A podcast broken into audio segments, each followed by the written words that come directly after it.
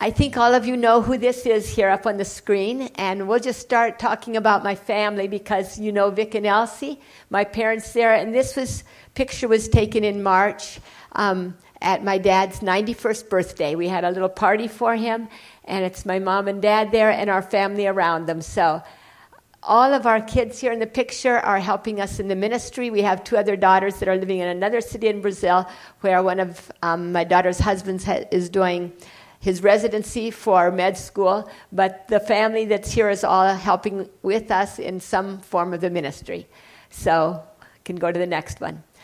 First, I just want to say that our passion in going to Brazil for these last 32 years that we've been there is in reaching unreached people for the Lord Jesus. And we believe that He's coming and there's not a lot of time yet that we have before we can reach out to the people who haven't heard yet. We want to go where there's no other evangelical churches, where there's no other gospel witness. We want to go to people who haven't heard the true gospel message.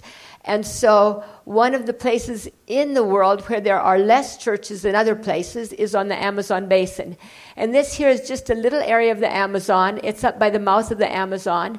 The mouth of the Amazon is 300 miles wide and there's a huge delta island in the middle of it, but we're on the southern part of the mouth of the Amazon at a small city called Castanhal. Now, Belém here is the capital city, um, and it's the capital city of the state of Pará, and that's a city of about 3 million people. And that's where, when, if any of you come down on work teams, you'll fly into Belém. And our city of Castanhal is an hour and a half drive from Belém. And our city of Castanhal has about 250 or 300,000 people. But it's very small in area size because the homes are very close together. They're very crowded. When we came to Brazil 32 years ago, we asked the Lord to give us access to plant churches on 10 different river systems. And in our area, there's, we saw that there are 10 large river systems. They're tributaries of the Amazon River. And we're about 500 miles from Santarém, if any of you have been to Santarém. So it's quite a distance, and the whole Amazon basin is about as big as the United States. So it's a very big area. And the area that we're working in now is about a radius of about maybe um, 100 miles all around our city of Castanhal. So it's not too far, but the distances, even though it's only 100 miles, can take you 5 to 10 hours to get there, 12 hours to get there, depending on um, how you're traveling and and if it's by boat or if it's by car and, and the access that you have, the access to places. So our city, our city of Castanhal, we have a central church and we've been working in Hope Ministries now for 14 years. Our family started the ministry in 2008 with just our family. And um, we've, we established a church in Castanhal right next to our mission station. From there, we started a base in Bujaru, which is to the south, along the Guama River, where we have our medical boat and where we have a local church and where we're planting churches along that river of the Guama River. After we went to Bujaru, we also went up north um, to a place called Asu, which is on another river called Mokajuba, and there we have a church established, and we're working. There's about 45 communities without churches in that area that we're wanting to reach out to, and we're establishing a base up there. We have a church, and we have a church building that you'll see in the pictures, and that will eventually be a center uh, for that whole area. Then the third church we've started is over on the Moju River, and it's called Paritá. There we go, where the pointer is. And in Paritá, we have a, a, church established there that has local leaders as well. We have local leaders up in Açu, in Paritá, in Bujaru, and we're starting a fourth base along the Capim River and down at a place called Alegre Vamos, where we just have land, but we don't have a church building yet. And each of these areas, these um, sub bases that we have, have access to up north to about 45 different communities, and along the rivers to hundreds. Um, the Moju River actually goes much farther south, down here by the floor, probably. Also, the Capim River goes south, down by the floor. And so we've got endless miles of river to reach people on. And along the rivers, the people live, they call it communities, but it's actually They're homes that are about 100 meters apart, and about every mile and a half, the government has called it a community. And so, along these river church, these river people along the rivers don't have access to uh, evangelical church where they can learn the true gospel. They don't have access to medical care, to dental care, and there's a lot of very poor people and people that are lots of abused children, lots of problems with drugs, and so there's just an open wide mission field. But just to start out here, our heart is planting churches along these rivers and reaching people for the kingdom of God. And then we're just going to show a short video. The video shows our Castanhal church. It's not a very big church. We have about 120 people. It's in the city of Castanhal. It's a church that's focused on planting other churches and on missions. And so uh, we have a lot of youth coming to the church that volunteer with us in our different missions projects. And it'll start out showing a little bit of our church, some of our kids helping in the church services. Um, then it's going to go next to the Bujaru Church, which is our first river church, and to the medical boat. It also shows a little bit of some land that we were, the government gave us to um, build a home for abused children in that area. So there's a picture of me and my daughter Rachel standing with a, a big architectural drawing of the children's home plant. And is it called a plant in English? And the architect a, a, plant for the children's home. So we have that picture there too, and a little bit of the children in that area that we're reaching. And then there's a picture of a missionary, Lucas. He's just a single missionary that we send out from our Castanhal church that's helping out to start the churches in the Bujaru area.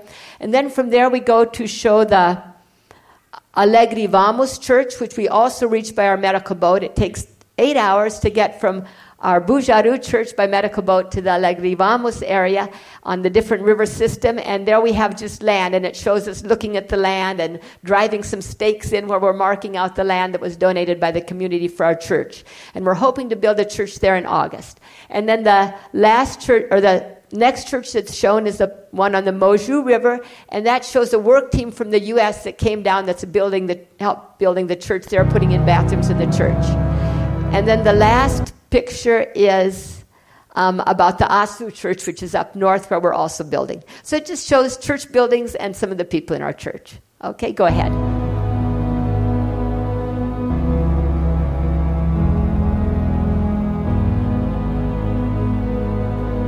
shaking off the dust as we arise.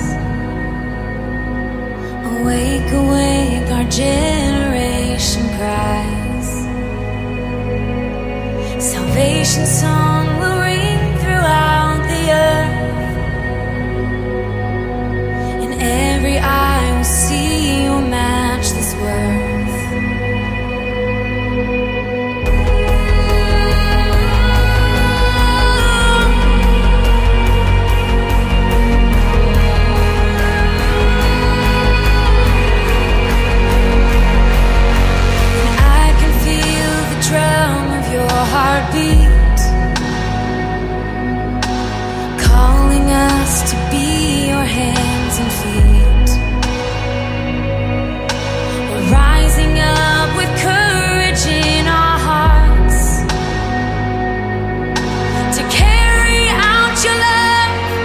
to the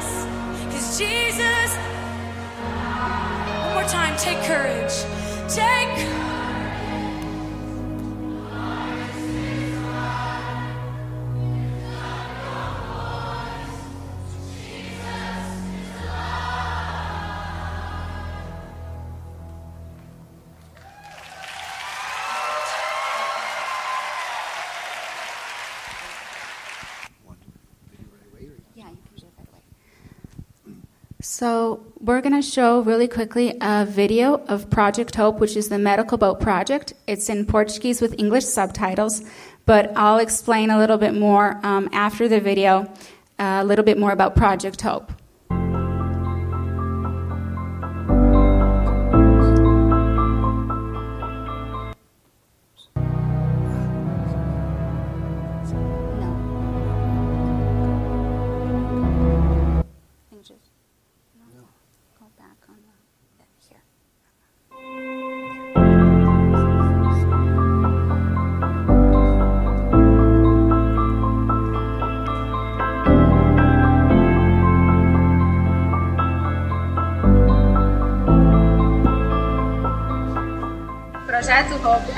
De caráter social ligado à Igreja Ministério Esperança. Nasceu em 2016 e, na verdade, foi algo que surgiu no meu coração há 15 anos atrás. Sempre foi um sonho trabalhar com a população ribeirinha, com a questão de saúde ribeirinha. Começamos com atendimento médico, de enfermagem, bem básico, atendendo a população distribuindo remédios. E nós tivemos sempre um sonho de, de fazer um atendimento de qualidade para a população ribeirinha. É, Em 2016 compramos nosso primeiro barco, foi o Esperança 2, que é um barco de linha reformado para fazer um serviço social nas comunidades. Em 2020 nós instalamos nosso primeiro consultório odontológico e atualmente funcionamos é, com a cadeira odontológica e também com consultas de enfermagem, consultas médicas de fisioterapia. Atualmente o projeto Roupa em três rios diferentes, que é o Rio Guanal, o Rio Capim e o Rio Moju. Nesses três rios nós atendemos mais que 30 comunidades ao longo dos rios e realizamos clínicas mensalmente, onde nós saímos com o barco, levamos uma equipe de médicos, de enfermeiros, de dentistas e fazemos o atendimento à população. Geralmente fazemos, realizamos uma clínica de um, dois dias no máximo e temos um fluxo de pacientes de 100, 150, 200, dependendo da comunidade em que nós estamos. Atualmente a gente tem é, cerca de 2 mil pacientes que nós atendemos, que nós fazemos o acompanhamento tanto odontológico quanto médico, de enfermagem, de fisioterapia. Nosso objetivo é expandir o projeto Hope. É, atualmente a gente só tem um barco funcionando e ele não é um barco tipo hospital ou de saúde, clínica propriamente. Ele é um barco de linha e tem um consultório odontológico instalado nele. Porém, o nosso sonho é ter um barco maior, um barco que realmente venha atender a população, que tenha consultório médico de enfermagem, sala de procedimentos, consultório odontológico, tudo dentro do barco, para a gente até realizar exames e levar uma tripulação, uma, uma, uma equipe mais especializada para ter um atendimento de maior qualidade para o povo ribeirinho.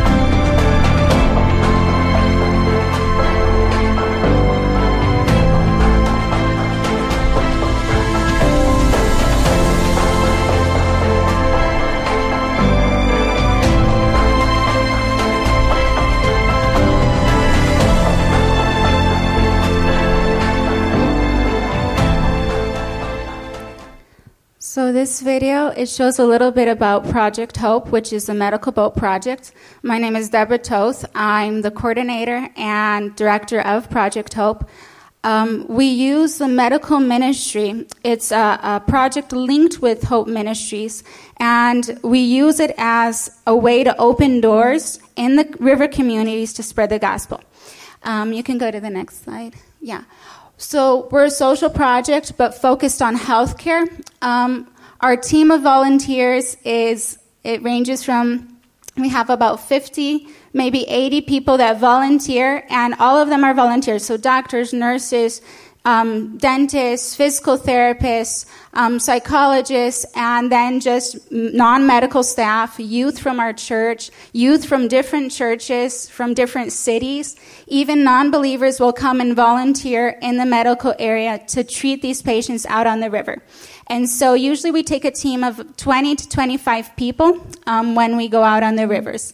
So you can go to the next one. This map here, I'm sorry, I have a laser pointer. Uh, this map here shows the rivers that my mom talked about. So this is where our main base is, Bujaru. That's where the medical boat is docked. And m- monthly, we hold one clinic per month here. Also, monthly, we either take a trip up the Guama River, down the Capim, or down the Moju River. Um, all of these little red dots are places where we have patients where we treat. So um, it, it's about, if I think it's about 60, 68 com- different communities where we have patients. And we don't hold clinics in every one of these communities, but patients from these communities will go to the main um, places where we have a church base and they'll get medical attention and dental treatment. can go to the next one. So, our main focus are the river um, population along these rivers. So, we do also treat and, and um, visit and hold clinics more on the edge of the river, not so much inland, though there are many, many communities inland, and they come to the edge of the river to get treatment. So um, in Portuguese, we call them ribeirinhos. They're not um, in like indigenous, like Indian, like tribes. Um, they're more of a mixture between the indigenous people and also African slaves from before there was a lot of slavery in our area, and they would grow sugar cane. So this population, they're called ribeirinhos. You can go to the next slide. Um, they're basic, the socioeconomic um, of these communities. They, it's family farming, uh, hunting, fishing. The housing conditions are these little wooden huts. There's no indoor bathrooms, no indoor plumbing.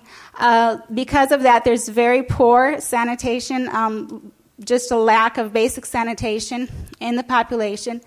Also, there's high incidence of women and child abuse among the families.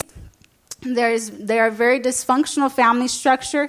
Most of them don't get married and build a family. They'll have children with somebody, stay with them for one or two years, go off, find somebody else. And so a lot of times these children are bounced from home to home, or they'll just stay with their grandparents and the grandma will raise the children. There's a lot of teenage pregnancies because of the amount of child abuse and abuse in the homes. Um, there'll be a lot of incest also, and I'll talk a, a little bit more about that when I talk about uh, the children's home that we're opening up. So there's also limited education. Uh, the basic um, pathologies that we treat out there. There's many, like from a variety, from basic, like just um, children that will have worms. We also had a patient that had a brain tumor. So we'll see like a variety of different um, pathologies. But what we mostly see are infectious contagious diseases, which has to do with worms, but also just parasites and um, a lot of skin conditions due to the poor sanitation. Also, lots of patients have um, herniated discs and back disorders because uh, there's a lot of manual farming and lifting heavy loads. They, they all do it manually. Sometimes a family will have a water buffalo that will help them with their um, agriculture, but mainly it's just them carrying all the load. There's also high incidence of high blood pressure, diabetes, malnutrition, um, stomach cancer, gastritis, and that is basically due to their um, lack of, of a variety of um, their, their food. And so, like, they mostly eat acai. Maybe some of you heard of it as acai. It's a purple berry that grows on the palm trees, and they grind it up and make kind of like a paste, and they'll mix that with a cornstarch type of cornmeal from manioc root, and that's basically their um, that's basically what they eat during the day, and so that causes a lot of stomach problems, and so that there's a high high incidence of stomach cancer in these patients. Also, sexually transmitted disease due to their lifestyle. So right now we have a total of 2,588 patients that we do follow up on them, um, along and 61 communities. Yeah, um, on the Guama River, where is our Bujaru Church, that's where we have most of our patients, and then the Capim River and the Moju River. And these are the places where we basically hold the clinics monthly, and some of them will go every two to three months. We're probably at our max capacity of the amount of patients and communities and patients that we can treat right now with the medical boat that we have and with the staff of volunteers that we have. Because none of them are on staff, they have to take off work and they'll take off like one day a week during the month or on a Saturday, and we're able to hold clinics. So, our goal is to use the medical ministry to open doors to preach the gospel.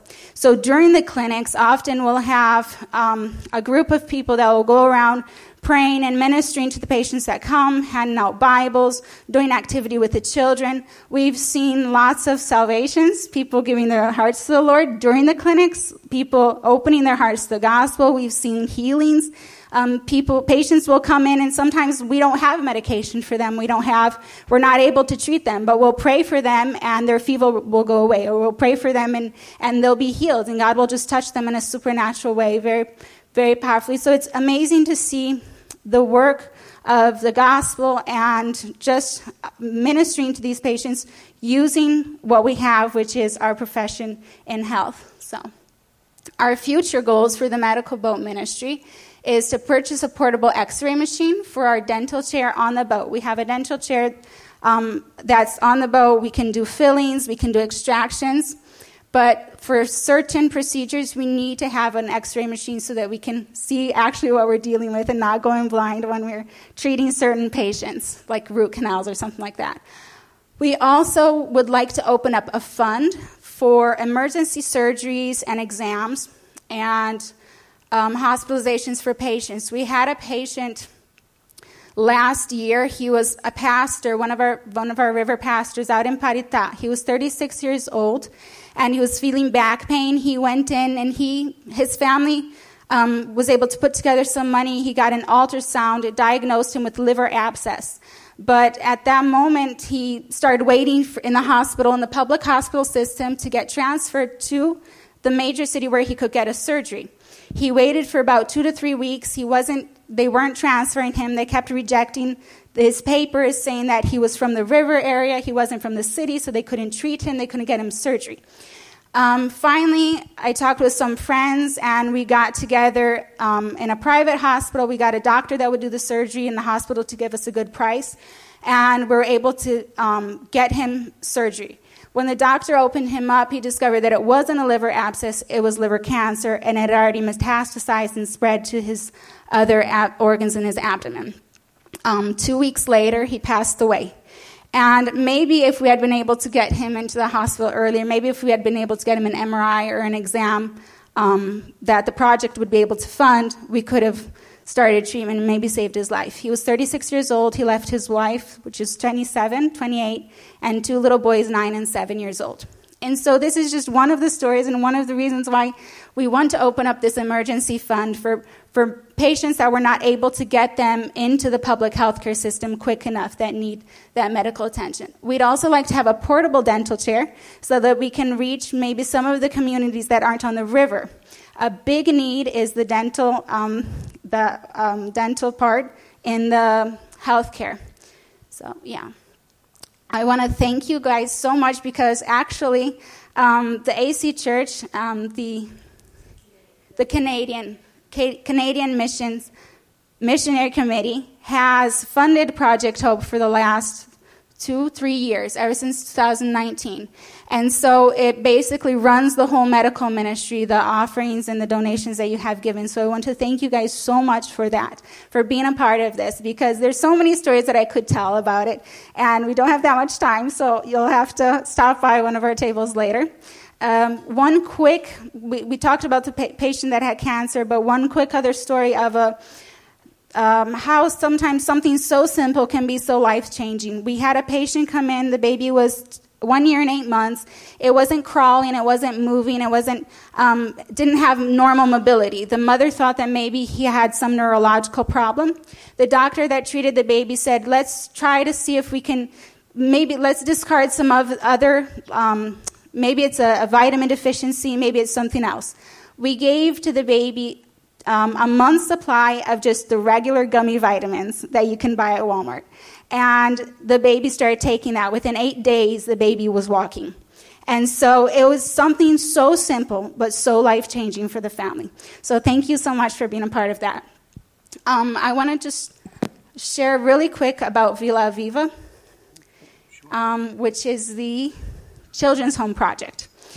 And Villa Aviva is um, what we're calling the house for, for abandoned and abused children. My sister Rachel started this project around six years ago, and she was able to get land for building the home.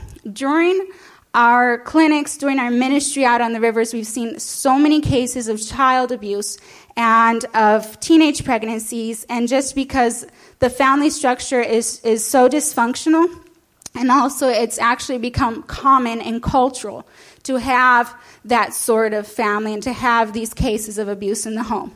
So, uh, Evelyn's house is now going to be called Villa Aviva because we can't use Evelyn's name. Evelyn was a little girl who first, her story was what first motivated us to start going after opening this home for children. She was about four years old when we met her. She was bounced from home to home. Her mom would give her up to multiple families where she was abused, where the families would own a bar, had her dance on tables, stuff like that. And so now she is 14, almost 14 years old, and she would still be qualified to go into the home if once we open it. The other children, uh, the Itabira children, um, we've been working with this family for about six, no, 10 years now. Um, recently, the mom abandoned five of the children. They were living with their grandmother and with a mentally challenged aunt.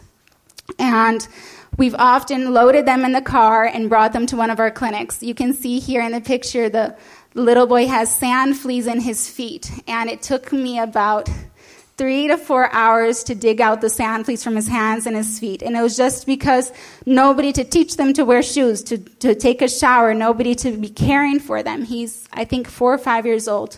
This other little girl in this family, she was um, helping wash clothes and she got her finger cut off in the wash machine, so we were able to help take care of her with that. Um, our mission with the children's home is to provide a safe house for the kids where they can uh, be in a place where they're safe. There's no children's home, no government run children's home in this area. And so we would be taking in children from zero to almost 18 years old. Our goal is to be able to place them back with their family of origin if it's a safe home. If not, help them go through the process, legal process for adoption. This is the land my mom already told you about. The mayor, the city actually donated a piece of property so we could start construction. And now we're raising funds for the building of the home and to go through all the legal process, getting all the right documents. You can go to the next one. So the next step is raising funds both for the construction of the home complex. We're going to need two houses, one for the boys, one for the girls, and because we don't want to split up families. Also, to legally reg- register the home with the Brazilian government. Um, there's also, we need to purchase a vehicle to transport the children in, and salary for the director of the home and for a secretary for the home. And so I know maybe many of you have already given to the children's home, and we want to thank you so much also for that. And um, Mom, would you like to say something about the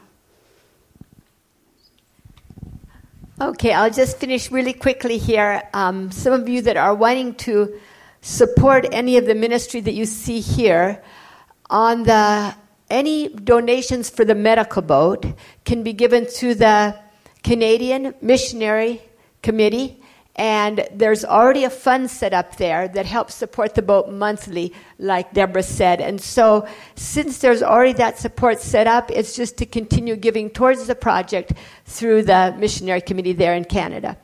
And anything for the children's home, we haven't really set up a fund for that yet, but any donations can be given to the website of the Apostolic Christian Church Foundation. Our ministry is on there as an affiliated ministry. You have to check on the affiliated ministry part, and then you can go into Hope Ministries and can donate to that. There also are addresses on the folders in back, but um, there's no problem at all giving it to the Apostolic Christian Church Foundation, and that's an easier way probably to donate through than through our address in Texas. So we just want to thank you so, so much for. I, I just want to finish by saying that even though perhaps you don't know us too well because we haven't been coming to camp here many times, and many of you from our churches maybe that we've never visited, but the Apostolic Christian Church is the one that sent out my parents 61 years ago. They're actually the ones that sent our family to Brazil 32 years ago. And you are the foundation and the roots of all the ministry that you see here. And we just want to just share that with you. The tremendous impact your support and your giving over many, many years has made in so many different parts of the world. We want to thank you so much. We want to ask you for your prayers. And I, once again, I want to bring greetings from my husband, from Scott. And I didn't say it, but he was in the first video in the beginning. He was one of, he was the preacher that was standing like this. And then my, bro- my son Philip was the young man that was younger man that was preaching there with the microphone. I don't quite know, but he was right in the beginning. So we're just thankful for all that you have given to help and all your support, all your prayers all these years. Thank you so much. We really appreciate uh, all the work you're doing for the Lord. Please come up. Uh, we all want to give a chance also now for our, our uh, Oscar and Karen and uh, Tabitha. Uh. Sorry. Yes, thank you for the support. I've also been sent out by the Apostolic Christian Foundation 36 years ago. And now my kids are also in the ministry. And um, we're so thankful. 36 years ago, I got a scholarship to study in a different country from the American Legion Society. So I picked Argentina since my Aunt Kath Nemick was there. And there I met Oscar in a Bible school, and God used us as a team to work in Paraguay four, four years later. And then recently, um, Gabriel was here in the States studying. He called one day and said, Mom, God's calling me to go back home. I thought something was wrong. I said, What's going on? And he said, God asked me to work in my father's footsteps. So I said, Come home. And with that, he brought a beautiful wife, Hadassah, and they're both working in the ministry. And our other son, Brandon, also went back to Paraguay. He was living in Ohio. He went back to Paraguay, found a beautiful uh, Paraguayan, and he's also working in the ministry there with his wife. And we also have a teenager, Edson, who's 15, and he's also growing up in the ministry. He has a cell group that he is working with, and and it's really encouraging to work with our family. So all of you are supporting also that the Paraguay missions and our family, and we're thankful for that. So, this is Hadassah, and I'd like her to introduce herself. Thank you. So my name is Hadassah. I'm actually Brazilian. Um, I met Gabe when we were both studying in South Florida in Miami for a seminary Bible school, and uh, we met in 2014. We got in a relationship, and then we got married in 2016. We both have a young boy called Oliver. He just turned three. And ever since we got married, we have been living in Paraguay and serving as missionaries alongside with our in laws my in-laws, his parents. And we're very happy because I know we're young, but God has called us to to be in the ministries and we are we're faithful servants that said yes to God's calling. We we decided to do this full time because we know the needs that we have in Paraguay and, and we we couldn't be happier. So we're we're really happy to share that with you also. So, through the years, we did church camps. We helped in planting several churches in Paraguay, and one of our biggest project was Colegio Privado Adonai, which was accredited in 2003. It goes from preschool to 12th grade, and um, their needs now are scholarship support and renovation of desks and classrooms. After it'll be almost 20 years, so you can keep them in prayers. And thank you for supporting the students there. Right now, we're working in a church ministry, planting a church in 2013, which is right next to our house. So it's we can get there right on time and early. But it's a neighborhood church. It, it started in our garage. It started as a small group, and that's actually what we wanted to teach the people coming to our church that everyone is an um, a member, a minister. Everyone is responsible for spreading the word, and every house is an extension of that church, of our church. Winning our own generation for Christ through these life groups, through small groups that um, mo- that most of us have, because we're all encouraged to share God's word and make community or make group supports. Um, so these are some of our small groups. We have about 15 small groups around the neighborhood and also in two different cities that we're working at called Ypané and Capiatá, which both are 40 minutes away from our church in different directions. And those churches started through relatives of people coming to our church. They saw the need to go spread the word there with their with their brothers and sisters or in laws, and that's how they started sharing God's word with other people. And so we encourage the, each one of our leaders to give like a recap of what Sunday sermon was, so then they have um, material already prepared. Everyone takes notes in church on Sunday in order to give that same message out to their small groups during the week. Most of the groups are are Saturdays, the young kids, and Wednesdays are the older the older group. And here's some pictures of our Sunday services. We have about 150 people.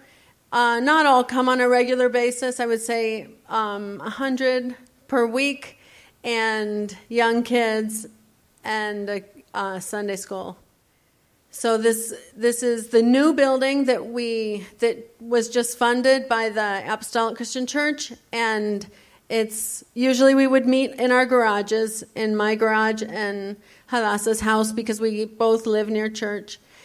And then through the donations in 2020 and 2021, we were able to uh, make a beautiful area for the kids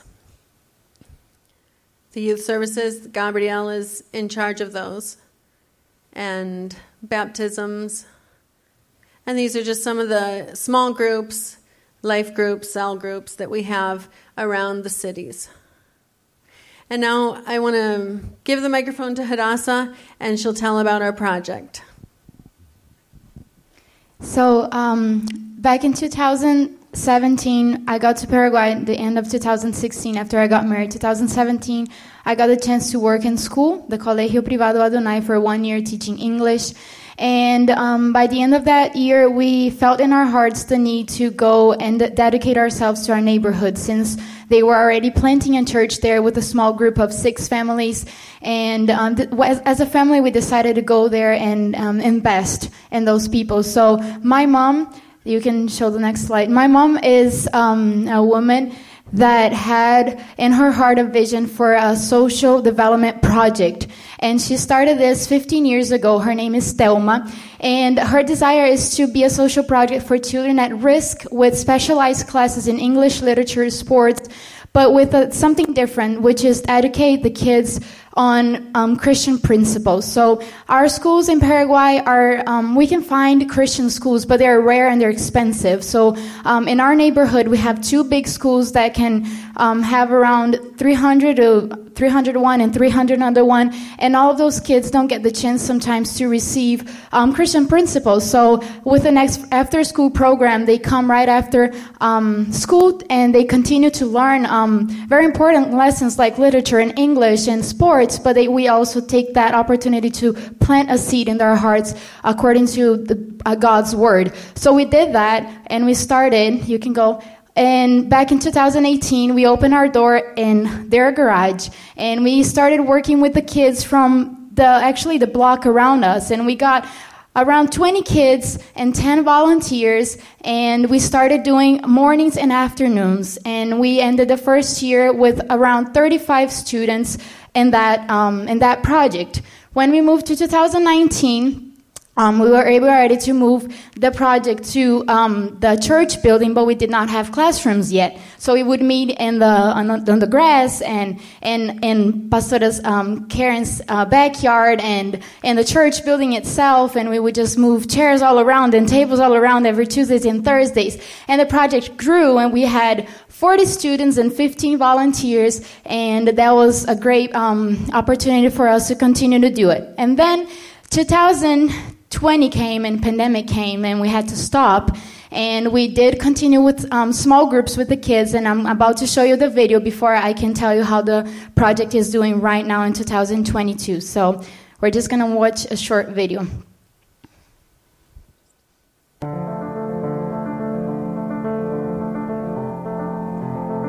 Hello everyone, my name is Hadassah. I am the coordinator of the social development project called Escuela de Vida, that means the School of Life. This project is directed to kids from 6 to 12 years old as an extracurricular program where they have classes of English, physical education, literature, Bible reading, and I'm really, really excited to show you how it's one day in Escuela de Vida. But before we do that, I would like to show you how we started and how far we have come. So let's go along with me. So this is where the project started back in 2018. This is the garage of Pastor Oscar and Karen's house. We had only 25 25 kids with us, a few tables and chairs, but a heart that believed that this project was something that God had planned for this country and for this city. That's why we kept going, and that's why today we can celebrate everything that God has given us because He's faithful and He will always be faithful through our lives. The two years of pandemic was really hard for us as well. We had to stop the classes of the project Escuela de Vida,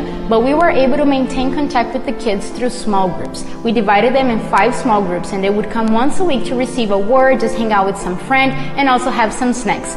Meanwhile, we also received donations that gave us the opportunity to build up this place, and that's why we're here today to show you everything that God has done and how far we have come for the glory of His name. So here we are. These are the classrooms that we were able to build through the donations and support that we received from you. For the glory of God, we have over 60 kids participating with us in the social project Escuela de Vida, and this is how our day looks like.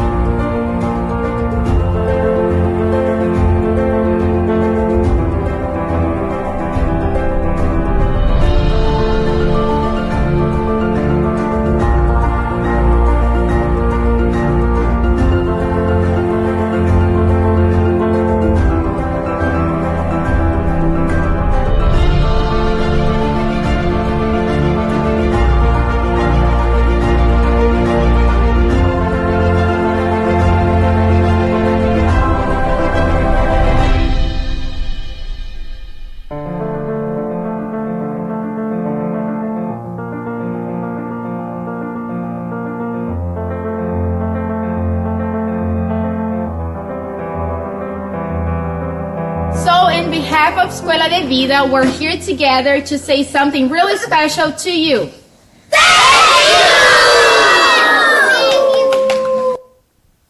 So that's our project now in 2022 for the glory of God. And I'm really emotional because this was a prayer request for a long time. But we have a building and four classrooms, an office, and we do have 80 desks. We have been using 65 of those because we are short on staff. So I am in agreement with my friend here because our volunteers don't receive anything from anything of the project. So they do have to get out, out of their jobs and schools. So we have um, volunteers that um, work on Saturday so they can get a, an evening or a, an afternoon off so they can come to the project. Or they would work a deal with their director and, and miss school on a Tuesday so they can come to the project. So that's why we cannot attend more students, but we will continue to grow. And I believe God has even more for us because we have the capacity to at least 80 Tuesdays and Thursdays. And if we start doing more days, we can do even more of that. So our mission of the project is, and I want to read with you, is you can go. Is the project's mission is to create opportunities for children and teenagers at social risk to acquire skills and competences to develop their potential so they can become Christian leaders in our nation. So we're working with their, those kids because we believe that they are not the future, they are the present. And if they grow with this mentality of a Christian leader when they are older, they can continue to spread that to their families. And I don't believe we will change the entire world, but we can change where we're at and where God put us right now. So we do the most we can to do that with those kids.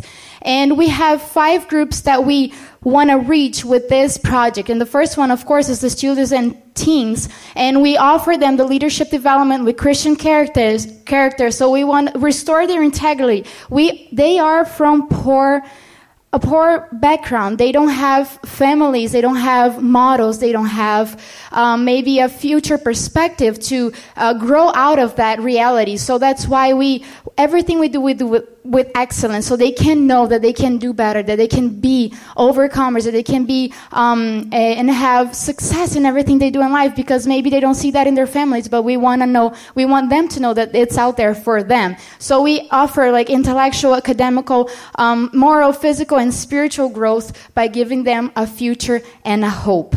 And then we also reach out to the family. So the project works alongside with the parents. We have parents meeting before we start. We have the parents committed with us throughout the year. And we do um, often parent um, families events. So Mother's Day, Father's Day, um, Children's Day, so that everybody can come. And we just do presentations. And then this was the, our last day uh, Mother's Day that we did, and the kids were able to present some skits and songs and Bible verses, and moms were crying. They would say, I never heard a song so beautiful, and the song was just telling the mom how important she is. But maybe she never heard that. And then there's, there's this kid just dancing and singing, Mom, I love you, you're so special, thank you for everything. And the mom is just like crying, just re- you're receiving love. And um, a lot of the moms start coming to church. So this one is Sam. You can go back real fast. This one is Sam in this this picture and his mom and his um, sister just started coming to church. And that other side is Matia and Sebas. The first time I went to visit Paraguay, I was still in a relationship with Gabe, and they were having a Saturday children's program, and Matias was wild. He would go under the chairs and he would start just turning everything around, and I was surprised. I was like, wow, right? And then one day Sebas came, came and sat on my, like I was just trying to help out, so I just put a seat in here and I was like, let's calm down, right?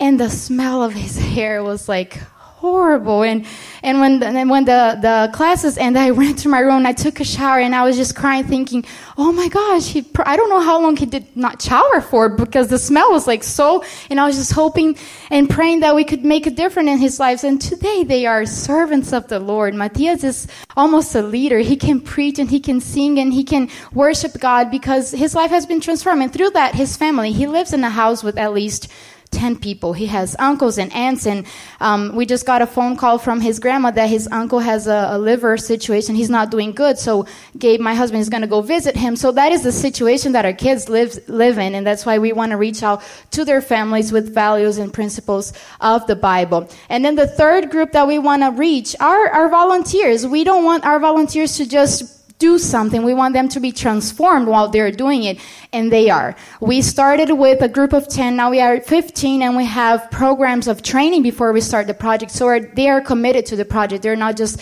there for anything. They know what they're doing, and they allow themselves to be used by God to just um, love those kids. And what happens when we do that? We receive love from God, and we receive love from the kids, and our lives are transformed. So a lot of our volunteers were maybe people that never thought they could be used by God to do something, and here they are, just serving and loving and just giving their lives to the Lord's. And that's why I believe we're growing so much with the volunteer staff because they keep telling the other person, let's go, let's go. And I believe that we can do even more of that as well.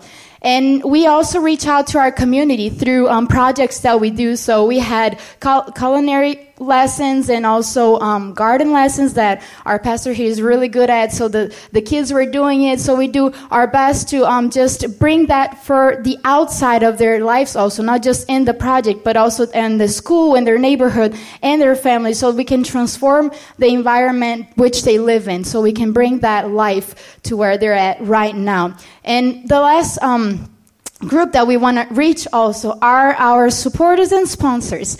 We believe that everybody that supports and donates and sponsor us, you guys are not just supplying resources, you guys are being transform you guys are transforming our lives. You are active in, in our lives through the donations that we receive. So you guys are sensitive for the, the, the goals of the project. And we know that that is because god has been using you. I know maybe you can't go to the mission field but with a donation that donation like um, deborah said can change a life. It's just so simple.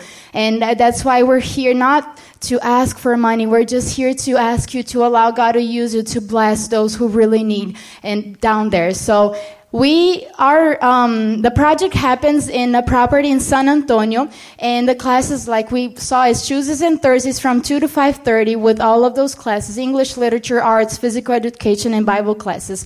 We provide snacks, Bible T-shirts, as well as all the materials. The kids don't pay anything because they can't. I mean, our structure, if we were going to be a private school, we could charge a lot, but we don't charge anything because we want to reach out to the more kids that we want. That's why we need the donations monthly. And our group of social educators is made up of volunteers from our church, people who have made available their time and seed in every child's life. As we reach this, these children and teenagers, our hope and faith is that creating opportunities in God, we will change the destiny of many lives. And the picture I have in myself, and I, I told the kids once is that, I, I mean, I told the volunteers once is that our kids, they were destined to to death. They were destined to drugs. They were destined to a broken family because that's the path they're, they're walking in in their lives. But we are creating opportunities for them to just turn around and follow God's path. And by doing that, we're changing their destiny. So whoever was going to be in drugs, now it's going to be a leader. Whoever is going to be dead in the world, now is going to be active in the, the work of God because we are creating these opportunities for them to be transformed. So how can you help our mission? Of course, praying daily for the missionaries and for all the work that we are doing in Paraguay, supporting the mission and the missionaries through financial donations. You can do that through the ACCF Foundation as well. Sponsoring a child. We did the math and um, with all the costs that we have throughout the year, with everything that we use and we give to them, it would be $30 per child monthly. So you can adopt a child and donate $30 monthly for them. And you can also visit us and serve as a missionary. We received in 2019 um, Sarah.